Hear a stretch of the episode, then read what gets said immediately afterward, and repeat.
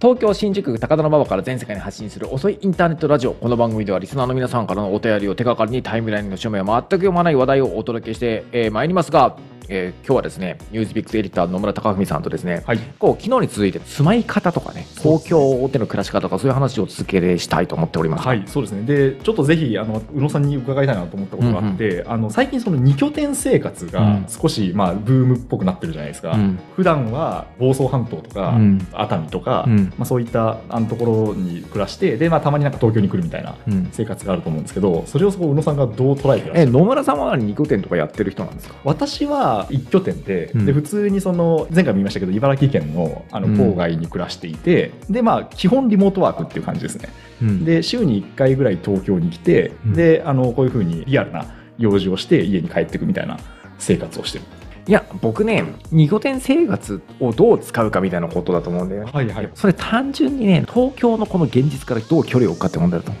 あう野村さんってさはいもともとどこ出身なんだ業界的にはえっ、と出版社まあ分かると思うけど、はい出版社ってめっちゃ飲みカルチャーじゃない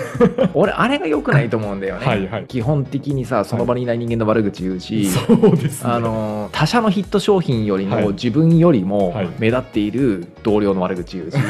確かに自分より売れてる著者の、はいこの本が実はくだらないってことばっかり、そうですね物書きは言うしね。えであれ本当良くないと思うわけで、はい派閥もすごくできやえすいしね、うんうんボスの嫌いなやつの悪口を率先して言うことで覚えめでたくなるみたいなカルチャーもさ、はいはいはいすごく強いしさ、えあの人間関係でいろんなことが決まりすぎるねえ、うんあの文化っていうからいかに離れるかっていうことが実は結構大事だと僕思っていて、はいはいはいそれをやるだけでね随分精神衛生上もいいし何より生産的なんだと思うんだよね、でもあーそれをやるとさ結局ね企画一つの人にとってもなんか今業界的にはこの作家が来てるとだから自分は乗っかってこの作家の次の次の作品ぐらいだったら今だったら乗っかれるからそれを依頼しようか、それともその逆張りでこの作家のアンチであるこの作家にオファーしようみたいな、はいはいはいそういうなんか文脈のゲームにどんどん回収されていって、うんそれどんどんどんどん狭く狭く狭くなっていくと思うんだよね、はいはいでその結果さなんか自己啓発とダイエットとさ喧嘩にさ支配されたさ本屋っていうものが出来上がっていったんだそうとですね俺は思うんだよ、まあ、はいもちろんそれだけが原因じゃないよ、でうもんそれが一因なんだと思うんだよね、はいはい僕ら出版業界の人間だからたまたまそんな話をしたけど全部そうだと思うんだよ、うんだから人間関係っていうのはなんか物事を効率化もするけれど、はい実はなんかこう人間の発想とかね見えてる世界とかっていうのをすごく狭く閉じ込める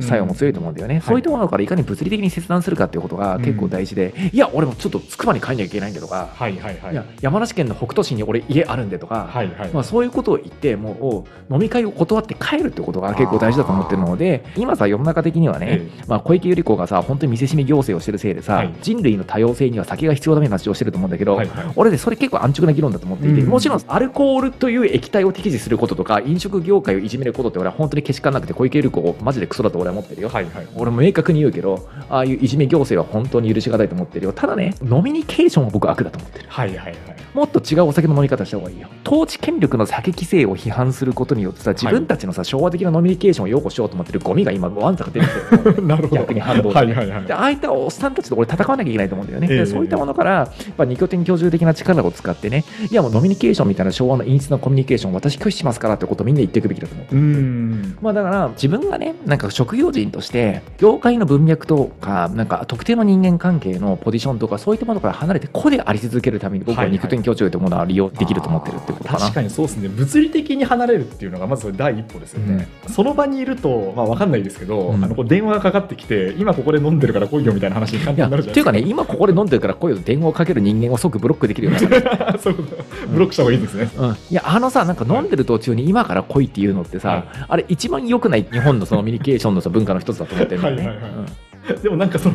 今から来ることが、そのなんか忠誠心の証みたいな文化はありだまかすら、そこで忠誠心を要求するボスのところから、まあ、今すぐみんな離れた方がいいし、それを黙認している人間も全員記録しておいて、こっそりマイナス採点しとくといいと思うんだよ。い、や、で俺もう実際そうしてるからね。はいはいはいはい。確かにまあ出版業界はひょっとしたらそれが激しいのかもしれないですけど。まあちょっとまあ他にもあると思うんだけど、うんそういう古い昭和のね作法が残ってる業界の一つではあるそようねですね、なんか本当にあの新卒1年目の時にあの新宿3丁目のあるじゃないですか、うん分断バーみたいなやつが、うんであそこでなんかその政治信条の話で大の大人がこう殴り合ってるのを見て うん人ってこういうことで殴り合うんだと思ったこといがあやるしさあんなのいっぱいあるよなんかさ同じバーかどうか知らないけどさ、はい俺とかさ別にある作家のこの小説が良くないみたいなこと書いたらね、 はいはいなんかねあの作家はねなんかけなしちゃいけないんだみたいなことをねすっごい囲まれるのなんかこう大物作家とか編集者に囲まれて6人ぐらいに囲まれて俺まだ当時20代だけどね、うんって言われたこととかあるわけはい、でもうさすっごいもう嫌な気分になってさ、なんだこの業界はと思ったわけ、はいで結構怖いでしょうん そうですねなんかこれ怖いよねはい、い怖や怖いですよだって20代ですよねこう当時ででさらに怖いのはね、いそのうちのその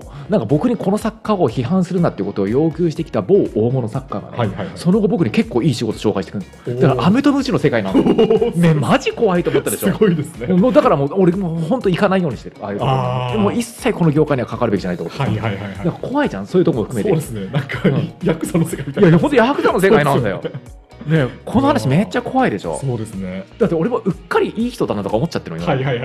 いでもねそうそうでもシンプルだみたいそなうそうそうだからなんかあのもうこの引力圏になんかこう引きずられないようにしようと思ったのあーでもそうですね、うんでも先ほどの話で、うん物理的にやっぱ距離を取るといろいろやりやすくなるっていうのはそう多分現実的な処世術としとして有効ですよね有効なんだよね、うん、僕はだから高虎馬場に住みながら一は切そういうものに、だから新宿三丁目から歩いて帰れるところにまだ住んでるわけなんだけど、うんうんうんはい一切そういうことに出ないっていう、い、ああ宇野さんの場合は物理的な距離がや俺近いねですか単にね酒をやめたって宣言したそうかそうかそそのがそうガそードのため仕方もああのる別に俺ね飲めないわけでもないし、はい液体としてのアルコールとか一切プラスの感想もマイナスの感想も持ってうない、んうまい酒とまずい酒があるだけで、はいはいまあでも酒飲まないっていうふうに宣言することによってそういった誘いを全部断ることなんです、ああそっかそういうブロックの仕方もやっぱりそうそうそうあるわけですねそれこそダイエットする人があの今は糖質取りませんみたいな感じそでうそうそう、うんもう人々に縛りがありますよってことを言っちゃうわけですねうんでだから別にね飲んでいいんだよ飲んでいいんだけど飲みニケーションを拒否ろうっていうのが、まあ僕の提案ですよ、はいはいはいじゃあ本当に自分が、まあ、例えば友達であるとか、うん楽しい人とは飲む